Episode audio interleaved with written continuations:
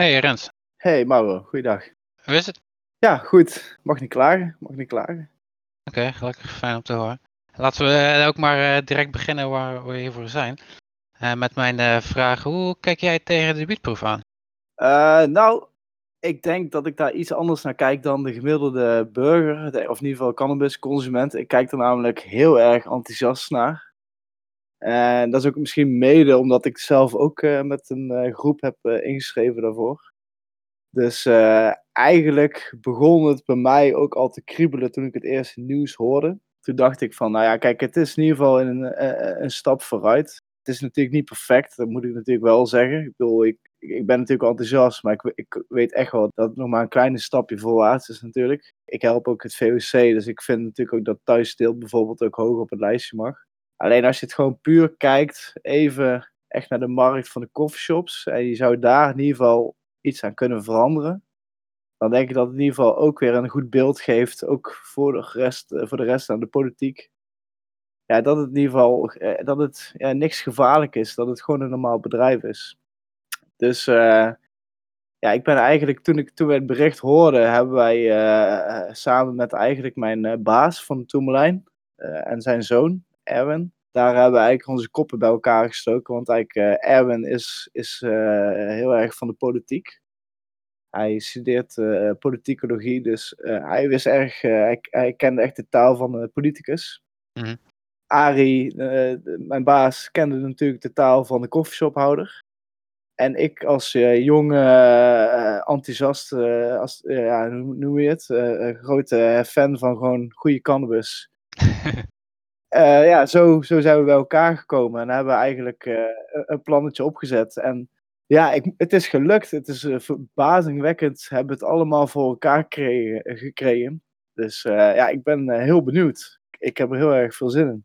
Ja, want dat mag je inderdaad best trots op zijn dat het überhaupt is gelukt. Want het, was ook allemaal wel heel erg kort dag dat het ineens moest gebeuren, niet? Ja, het, het sloeg eigenlijk helemaal nergens op. Het is ook een, ja, of ja, om maar eerst te zeggen dat ja, we kregen er maar vijf weken voor om eigenlijk alles te regelen.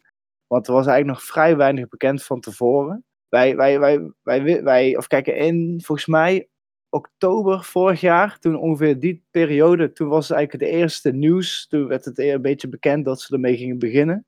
En toen zijn wij eigenlijk al gaan kijken van ja, wat wordt het nou eigenlijk? Of hoe groot wordt nou zoiets eigenlijk? Ik bedoel, je kan wel zeggen van nou, we gaan een kwekerij opzetten of we gaan kweken, maar ja, hoeveel kilo moet je gaan kweken? En Hoe, hoe groot moet die kwekerij worden? Eh, Moet het een klein schuurtje worden of eh, moet het gewoon een eh, hele fabriek worden in principe? Dus we zijn eigenlijk van tevoren, zijn wij eigenlijk op gewoon een eigenlijk natte duimwerk, zijn we maar gewoon gaan beginnen om, om te gaan kijken van nou ja, hoeveel moeten we gaan leveren? Hoe, hoe groot moet het gebouw zijn? Hoe gaan we het indelen? Hoe gaat het proces komen? En eigenlijk zijn we daar echt maanden mee bezig geweest om dat een beetje in orde te krijgen. En, en toen kwam eigenlijk de, de officiële reglementen kwamen uit en eh, waar we mee moesten dealen. En dat bleek natuurlijk niet één op één te zijn met wat wij allemaal natuurlijk hadden voorbereid en dergelijke. Dus het was echt gekkenhuis nog om in vijf weken eh, eh, dit project eh, en ook bij elkaar te krijgen. Want ja, ik, ik kan een beetje vertellen wat, wa- wa- waar we dan over praten. Ik bedoel, eh, om, om een pand en dergelijke neer te zetten en om ook een jaar te kunnen draaien, hadden we ongeveer tussen de, ja, echt hele natte, of eh, heel breed, maar tussen de ongeveer 12 en 16 miljoen nodig. En ja, daar heb je niet zomaar binnen een paar weken geregeld, weet je wel. En dat is dat we dat bij elkaar hebben kunnen regelen. En, eh, en het mooie ook, het zijn allemaal in- investeerders eigenlijk vanuit de cannabisindustrie zelf. Dus voornamelijk koffieshop-eigenaren die het gewoon een heel mooi initiatief vonden. Die zich ook heel graag er eh, een steentje willen bijdragen. Dus eh, ja, dat is, is echt heel bizar dat we dit eh, ja, binnen vijf weken bij elkaar hebben kunnen boksen. En ja, ik ben er, ah, kijk, waarschijnlijk, of in ieder geval grote kans dat we het niet gaan worden. Omdat er natuurlijk 149 aanmeldingen zijn. En wij er maar eentje van zijn. En hoe goed je eh, project of in, eh, eh, aanmelding ook mag zijn. Als er, er meer dan 10 zijn, dan wordt er gewoon gelood. Dus kijk, je moet er dus vanuit gaan dat je het gewoon niet gaat worden. Maar eigenlijk al de, de, de, reis en de, de, ja, het is echt een, zo, het is zo leerzaam geweest, deze hele reis. Dat hoe dan ook, ik er, ja, ik enorm trots op ben gewoon. Ja, kan ik me wel eens bij voorstellen. En natuurlijk, om een beetje een brugje te maken naar de coffeeshop. Je hebt ook uh, lange ervaring gehad als uh, budtender van uh, de Tourmalijn. En ik, ik heb eigenlijk nog steeds geen budtender überhaupt op de podcast geweest. Dus nu bij een, al is het een ex-budtender. Het is ook wel interessant om die kant van het verhaal eens te horen. En mm. ja, eigenlijk gewoon een vrij open vraag om mee te beginnen. Hoe, hoe is het om als budtender in een coffeeshop te hebben gewerkt? nou ja, het is, het is sowieso de beste manier om, om, om de cannabisindustrie te begrijpen eigenlijk. Omdat je natuurlijk uh, dagelijks de gemiddelde uh, mening van een cannabisconsument hoort. Ja. Dus vaak hoe wij over dingen denken is echt totaal anders natuurlijk wat de gemiddelde klant denkt of, over, of, of de kennis heeft. Ik bedoel, ik, ik, ik ben wel eens, eh, als je maar een voorbeeld, als je een keer met een goede concentraat uh, aankomt en je, je, hebt het bij je en je, je, legt het open op tafel. Nou, dan is denk ik 95% van de mensen die daar zijn, zullen naar jou toe komen om te vragen wat is dat en uh, wat, dus die hebben geen flauw bedoel. Maar het is, ja, ik, ik vond het een, het is een heerlijk beroep om ja, echt, ja, ja, hoe moet ik het goed uitleggen? Kijk, ik ben uh, afgestudeerd als grafisch vormgever. Ik ben daarna gaan werken bij mijn uh, vader in zijn winkel. Mijn, pa, mijn vader heeft een uh, taartenwinkel. En daar ben ik gaan werken omdat ik eigenlijk op dat moment niet echt wist wat ik wilde gaan doen in het grafische gebied. En ik had toen al het gevoel van, nou, daar ligt niet echt mijn ei. En toen, en toen ik dus bij mijn pa werkte, toen realiseerde ik steeds meer van ik wil iets betekenen in de cannabisindustrie. Ik wil er echt in gaan werken. Ik wil er uh, carrière in gaan maken, om het zomaar te noemen. Ja, hoe kom je ergens, hoe leer je die industrie uh, kennen? Ja, dan is het de makkelijkste manier om gewoon bij een koffieshop aan te kloppen. En ik, ik kom dan uit Veldhoven en uh, dan, dan, zou je, dan kijk je natuurlijk eerst naar de koffieshops in Eindhoven. En daar ben ik eigenlijk, daar heb ik, die heb ik eigenlijk één voor één een beetje zo gedacht van, nou, zou ik daar willen werken? Of en eerlijk gezegd kreeg ik nergens eigenlijk een gevoel van, nou, daar zou, daar zou ik echt bij willen, of daar zou ik graag willen werken. En toen kwam ik heel toevallig door het VOC in, eh, in, in, in aanraking uh, met de eigenaren van de Tourmalijn.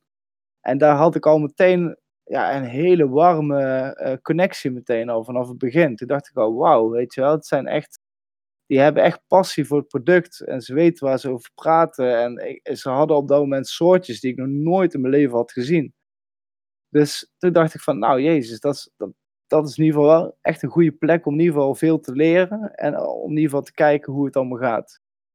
En ja, het is, het is gewoon als koffieshop medewerker. Het is natuurlijk, de, ene dag is leuker dan de andere. Dat heb je denk ik bij elke, bij elke baan. Maar het feit dat je gewoon lekker mee product waar je veel passie voor hebt, elke dag mee kan werken. Ik kon met een jointje aankomen op mijn werk en na mijn werk een jointje roken op mijn werk. Ik bedoel, hoeveel mensen kunnen dat zeggen, weet je wel?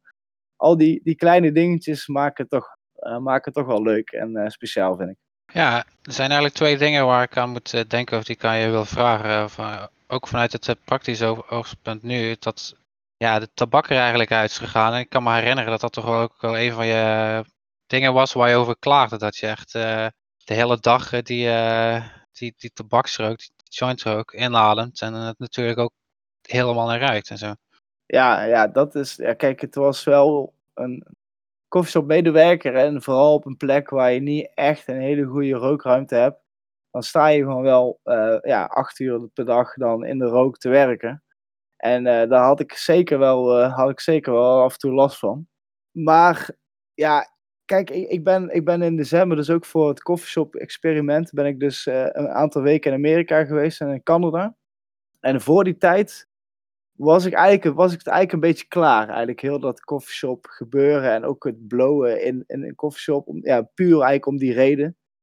En ik zat toen al van, nou, eigenlijk die dispensaries, wat was dat eigenlijk voor een mooie formule, weet je wel. Gewoon mensen kunnen het kopen. We gaan daarna gewoon lekker naar huis en uh, geen overlast. Uh, de medewerkers kunnen gewoon in een rookvrije omgeving werken. Uh, ja, helemaal goed. Maar ja, als je dan in Amerika bent, in hartje, de, hartje winter, En je hebt alleen maar dispensaries en je hebt nergens een plek waar je mag roken. Omdat ja, in je hotel kun je niet roken, in je huurauto kun je niet roken. Dan sta je daar dus in de rook, of eh, buiten, weet je wel, in de kou. Hm.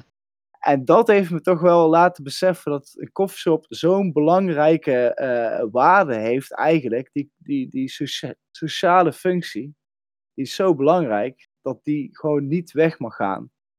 En ja, natuurlijk, eh, rook van, eh, met tabak is veel schadelijker dan puur. En de ideale gedachte is natuurlijk ook dat iedereen daar puur gaat roken.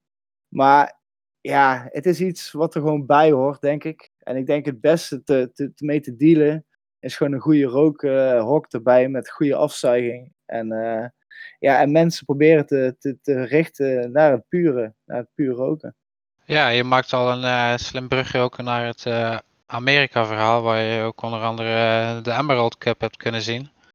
Hoe was dat, eh, wetende natuurlijk dat je zelf eh, met mij de Homegrown Cup organiseert. Hoe was dat dan om, om dan ineens ja, te zien eh, hoe, hoe het ja, eruit ziet als het ja, wel allemaal mag, als het wel allemaal legaal is, zeg maar.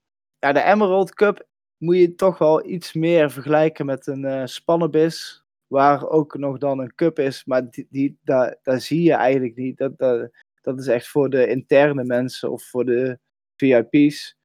Het was gewoon een hele grote eh, beurslocatie met inderdaad allemaal mooie standjes en dergelijke.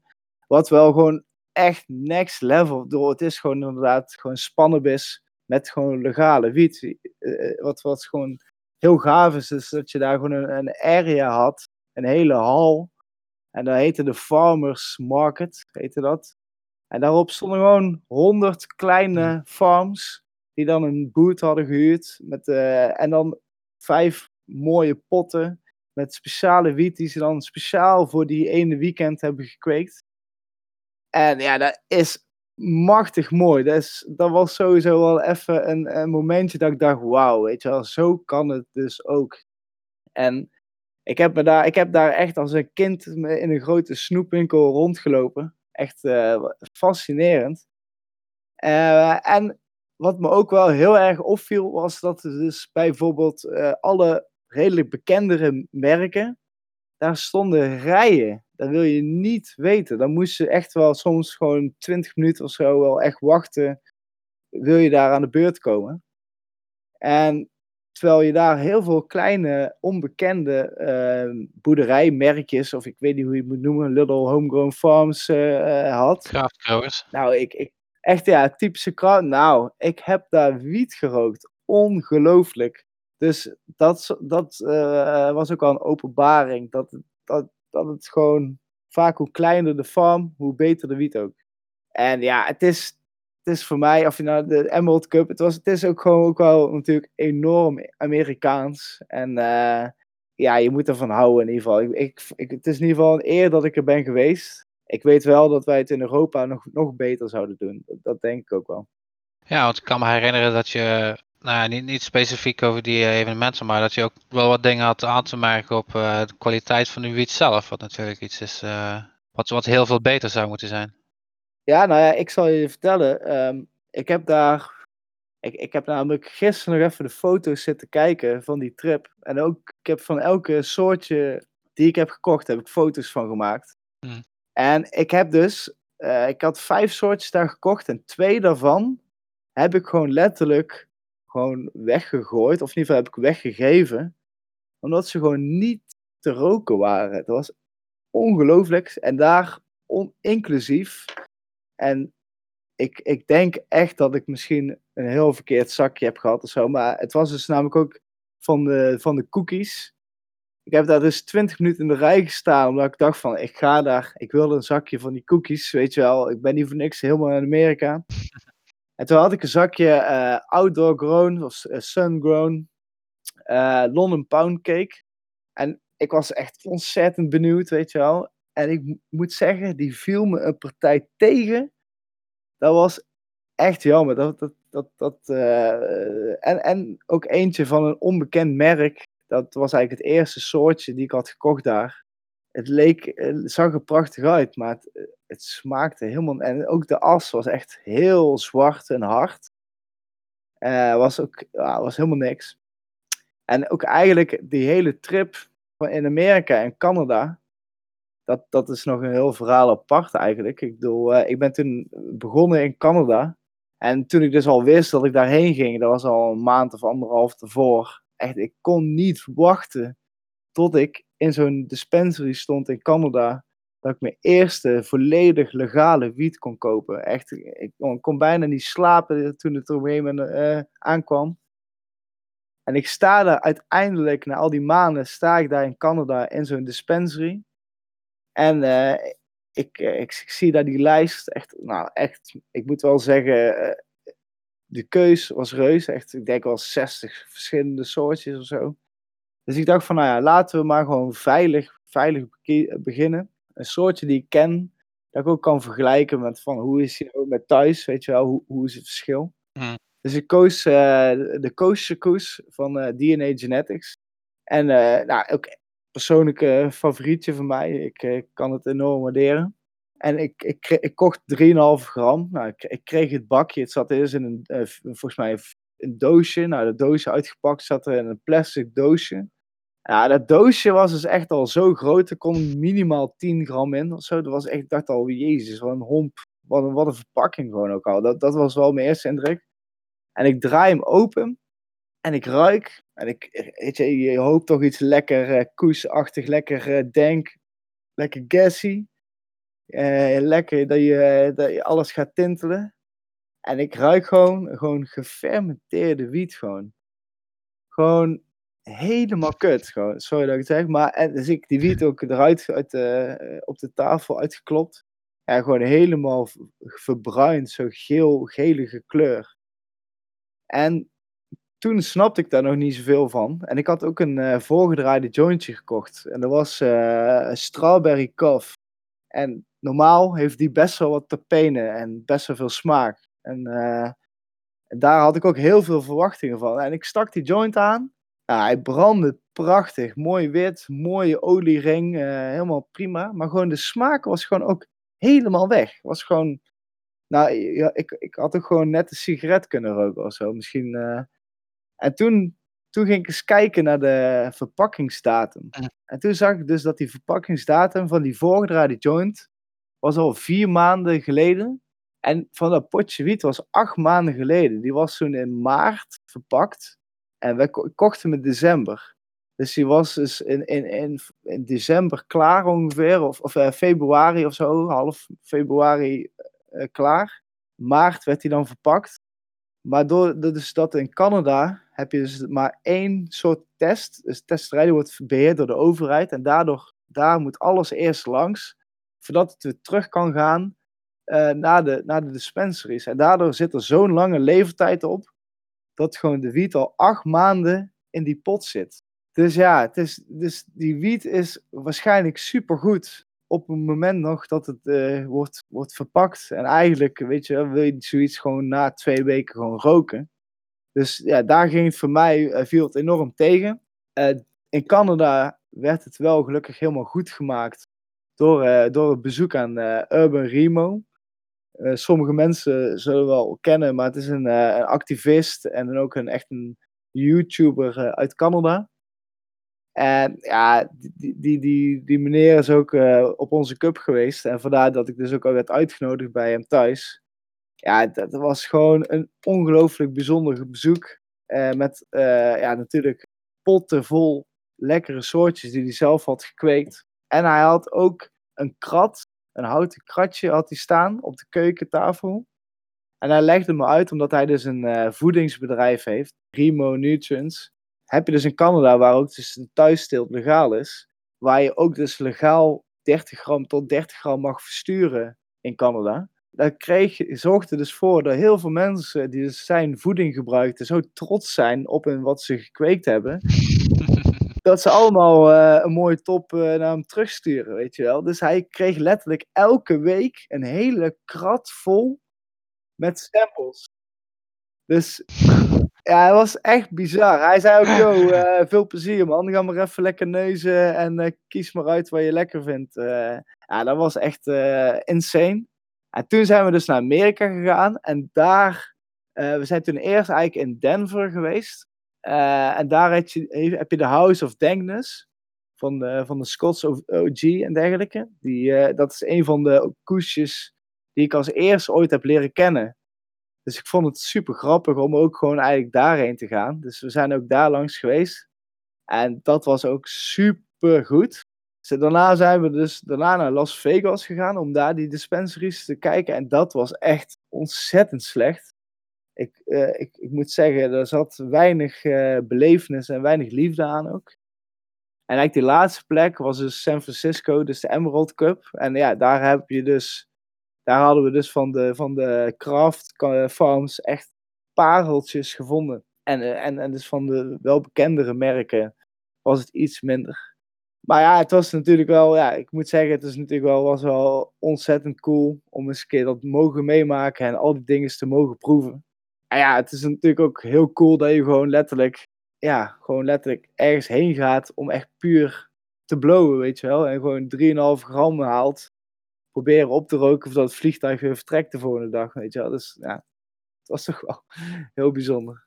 Nee, dat snap ik. Dat ik uh, graag uh, bijgegaan, maar, uh, of meegegaan, maar dat helaas liet de financiën het ook niet zo. Maar ik kan me wel voorstellen dat ook zeker die Emerald Cup en ook die MC BISCON volgens mij geweest was. Ja. Dat dat, dat het ook wel een goede inspiratie moet zijn geweest om met Growlands verder te gaan. Of toen dat je nog aan begon, ik weet niet waar dat ongeveer het proces was.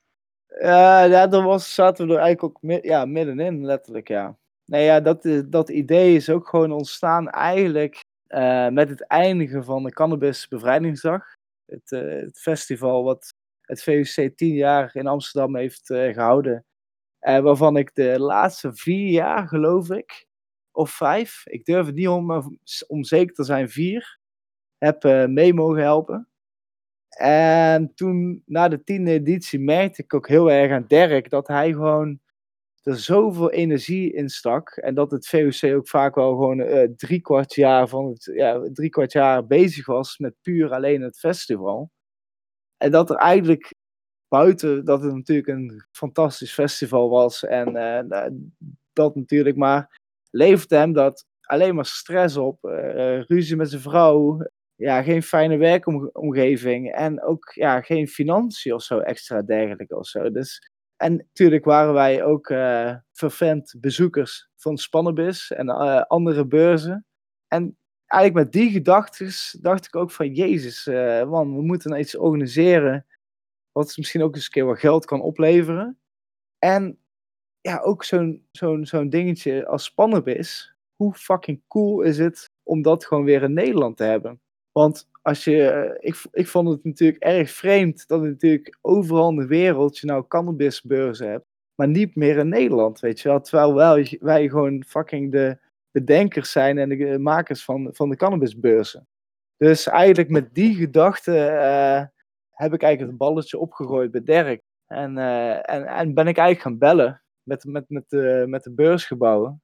En eigenlijk uh, door al die enthousiasme daarbuiten of daaromheen zijn we er eigenlijk volledig voor gegaan. En inderdaad, in, toen ik in december, toen waren we eigenlijk ja, echt vol in de voorbereidingen naar augustus uh, 2020. ja, en helaas door die corona is het, hebben we het even nou op, moeten, op pauze moeten zetten. Ja, dat is echt heel vervelend. Nee, dat, dat kan ik me eens voorstellen. Dat is natuurlijk helemaal waar. Nou ja, het is ook voor meerdere mensen, maar helemaal als je zoiets begint. Alhoewel uh, ik het ook wel eens met Dirk over heb gehad, zodat ik hem hoorde, of, of jullie hoorden, van uh, het idee van ja, het had ook zeg maar na die eerste editie kunnen gebeuren. En dat dat ergens ook, uh, ja. ja. Het is, het is nooit fijn, überhaupt. Natuurlijk de hele situatie zo in zitten. Nee, dat klopt. Nee, maar we mogen, ja, kijk, we mogen ons zeker dankbaar zijn dat we natuurlijk nog niet heel veel erin hebben geïnvesteerd, behalve onze tijd. En natuurlijk wel ook wat geld natuurlijk en energie. Maar ja, we, hebben, we hoeven niemand teleur te stellen. We, zijn, we hebben eigenlijk onze promotie eigenlijk kunnen doen. Dus iedereen weet eigenlijk nou dat we er zijn en dat we het heel graag willen doen. Uh, maar dat we het niet kunnen doen. Dus ook van alle kanten krijgen we ook wel eh, begrip en reacties dat iedereen begrijpt. Dus dat is wel fijn. Ja, het is. Kijk, ik had het natuurlijk ja, als je eenmaal voor zo'n project gaat, dan wil je er ook gewoon echt voor gaan. En ik kon ook de eerste maanden, toen dus het coronavirus er was, kon ik gewoon niet in mijn hoofd houden of halen dat daardoor gewoon onze beurs die zou doorgaan. Ik had echt gedacht van nou, de eerste tijd dacht ik van ah joh, over een paar maanden praten we hier niet eens meer over. Daarna dacht ik van ah joh, na de zomer, hè, door de warme weer, dan uh, is het ook wel weer voorbij. Maar eigenlijk, het besefmomentje kwam dus eigenlijk in, in Barcelona in maart, toen wij dus naar Spannenbus gingen. En wij dus daar zaten en het daar niet doorging.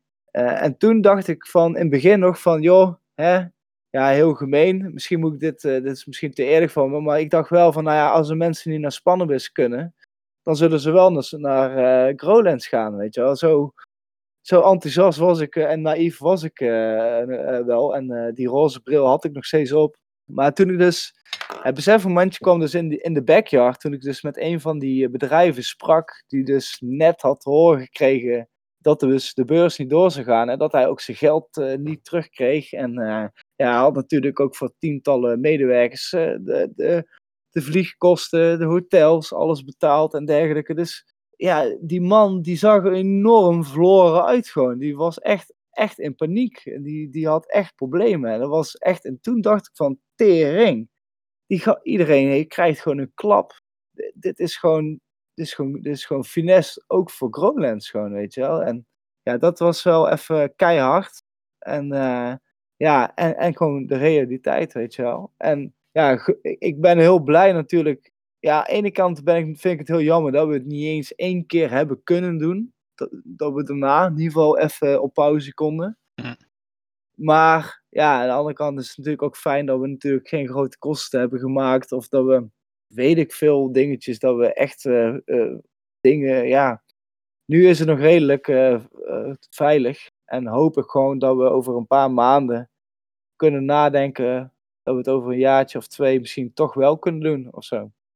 Zeker, ja. En we gaan in ieder geval op volgende maand proberen om de cup zo coronaproof mogelijk te laten verlopen dat gezegd hebben, hè, dat geeft ook wel enige disclaimer zeg maar, voor mijn volgende vraag. Want uiteraard, wij organiseren ook zelf dus een Cannabis Cup. Maar toch wil ik van jou graag weten, wat maakt voor jou een goede Cannabis Cup? Nou, een goede Cannabis Cup is gewoon, uh, is dat gewoon wie, wie dan ook meedoet, dat ze altijd uh, tevreden kunnen zijn over het evenement. Of dat ze nou laatste zijn of eerste. En ja, ik, ik, uh, ik vergelijk een, een Cannabis Cup heel vaak met een skateboardwedstrijd. Omdat ik daar zelf een beetje uit die hoek vandaan kom. Voor, voordat ik eigenlijk in de cannabisindustrie zat, zat ik heel erg in, diep in de skateboardindustrie. Organiseerde ik ook skateboardwedstrijden. En daar, als ik daar wedstrijden organiseerde, had je ook een jury. En die beoordeelde dan de, de, de deelnemers. Maar dat was altijd op smaak. De ene vond die andere zijn stijl mooier. Dat had je, dat, dat, die factor had je. En je had de factor van het, het dagmoment of het momentopname. De, de ene moment is de ander zit er lekker erin. Of de ene is geblesseerd, kan niet meedoen. Er zijn altijd factoren dat, dat, dat er gewoon eentje altijd dat toch kan winnen. En zo zie ik dat eigenlijk met een Cannabis Cup ook. Ik bedoel, smaak is enorm persoonlijk. Mijn smaak is de jouwe niet. Dus ik, ik kan nooit eigenlijk zeggen dat dit soortje lekkerder is dan die andere. Want dat is gewoon persoonlijk. Hm. En, en maar zo zijn vind ik ook, zijn wij ook heel erg die Cannabis Cup ingevlogen. Wij, eh, ik ben eigenlijk met jou door uh, samen bij een andere cup geweest, een aantal keer. Uh, hebben mogen ervaren hoe het überhaupt ging en dergelijke. En daar, daar werd zoveel ja, hoe moet je het zeggen? Gewoon ja, ge, ge, gefraudeerd of ik kom er even niet op, maar in ieder geval zo onrespectvol omgegaan met en hun deelnemers, sponsoren en gewoon ja, het concept Cannabis Cup. Dat ik dacht van als wij nou gewoon maar gewoon eens normaal doen, als wij gewoon eens gewoon een eerlijke cup, eh, een transparante, waar, gewoon, waar we gewoon ja, waar we alles kunnen laten zien, geen geheim hoeft te hebben, dan kunnen we volgens mij in Nederland al een van de beste cups organiseren die er, die er zijn. En ja, zo, zo is het ook wel gebleken dat wij uh, Omdat het gewoon zo transparant is. Ehm, wij verkopen geen judge packs. Nee, degene die meedoet is ook jurylid. En ook, ja, dat zijn dus allemaal kwekers en vaak ook best wel ervaren kwekers. Dus ben jij winnaar, word je uitgekozen als winnaar door die kwekers. Nou, dan mag je jezelf echt wel even op de schouders kloppen. Dat jij gewoon daarvan hebt gewonnen. Want het is in ieder geval wel van echt van mensen die er verstand van hebben. En, uh, ja, en daarnaast vind ik ook, en dat zeg ik er ook al bij, is natuurlijk ook echt voor ons bedoeld, ook voor de mensen, dat het een soort netwerkmomentje kan zijn. Dat je gewoon eens een keer de mensen echt bij elkaar zet die allemaal echt dezelfde passie hebben. Maar niet alleen maar de jointjes roken. Nee, gewoon echt de kwekers die tips willen uitdelen, die misschien zaadjes willen eh, delen. Van alles en nog wat. En, en dat maakt dus echt het succes van een goede Cannabis Cup. En, en, en voor mij dus de Homegrown Cup gewoon in zijn, in zijn geheel. Ja, die punten kan ik uh, alleen maar beamen.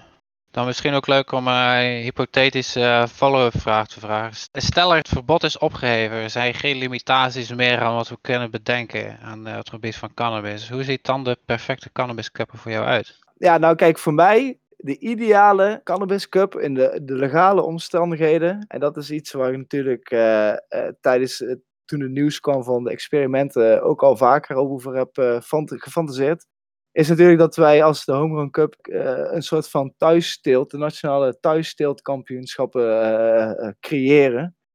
Waarvan je dus hebt dat dus mensen, dat je dus provinciale of misschien gemeentelijke of ja, provinciale kampioenschappen hebt.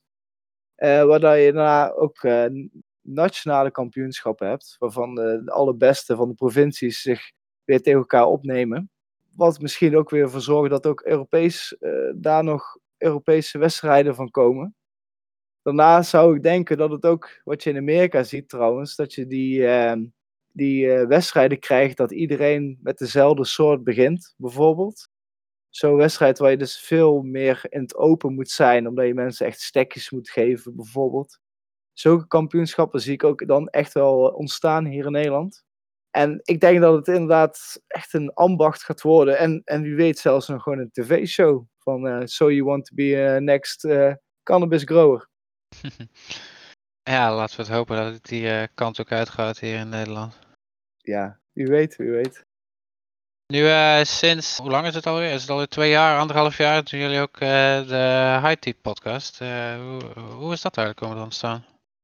Het is nou ja, precies uh, een jaar en, en, en twee maanden. Maar dat, uh, dat is, idee is ontstaan eigenlijk puur uit armoede, zal ik eerlijk zijn. Omdat ik uh, weinig, ja, ik moet zeggen, toen bestond de, industrie, de cannabisindustrie podcast niet of andere nieuwsdingetjes. Dus er was ten eerste al nog weinig.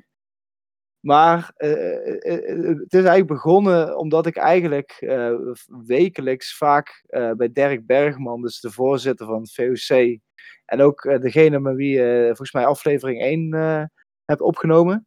Met Dirk zit ik dus vaak op kantoor. En eigenlijk is het bijna standaard dat ik daar aankom en dat ik daar ga zitten en dat ik mijn jointje ga draaien. En dat ik dan altijd met Dirk eigenlijk de laatste nieuwtjes laatste roddeltjes, laatste, uh, laatste nieuwe ontdekkingjes uh, doorspreek. En elke keer zit ik echt altijd aan zijn lippen gekluisterd. En vind ik het altijd super leerzaam en super interessant. En uh, toen zei ik tegen, tegen Dirk eigenlijk voor de grap van... Hé hey Dirk, weet je wat wij eigenlijk zouden moeten doen? We zouden hier gewoon een microfoon onder moeten zetten, joh. Want kijk, als ik dit al interessant vind dan denk ik dat er wel meerdere mensen dit interessant kunnen vinden.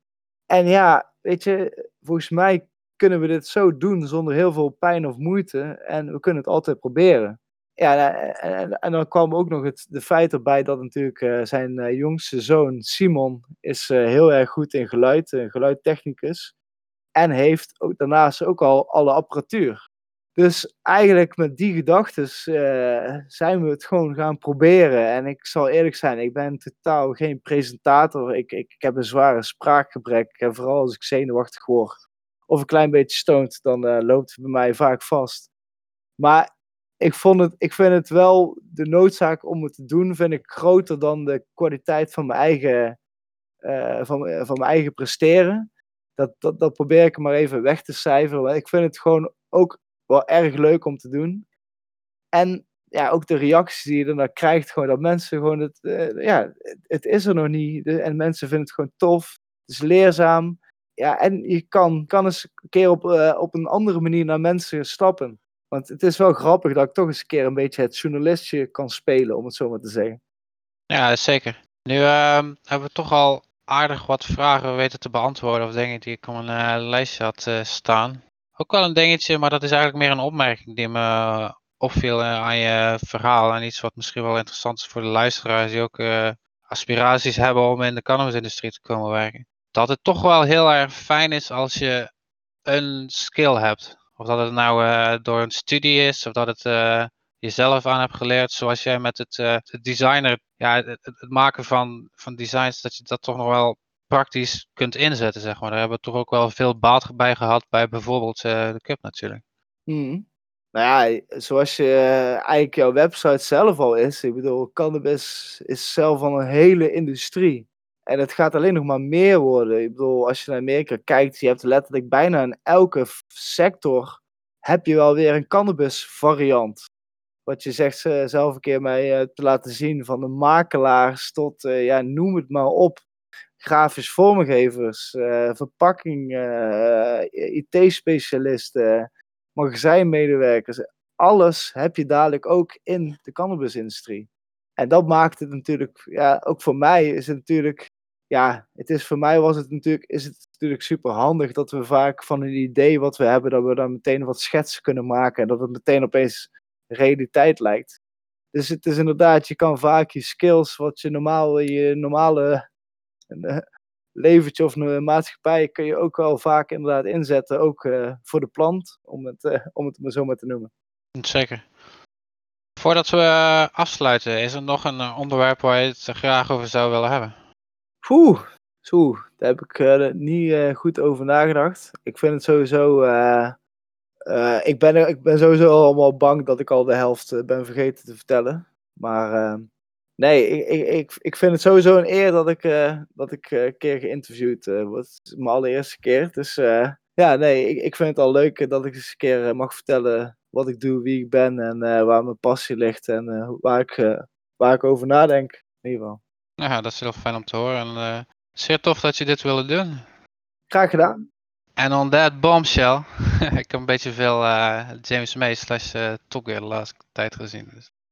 On that bombshell, ja, wil ik je hartelijk bedanken voor het digitaal aanschrijven bij dit, deze podcast. Het was, het was me waar genoeg, Maro. En ja, dat je nog een fijne avond hebt.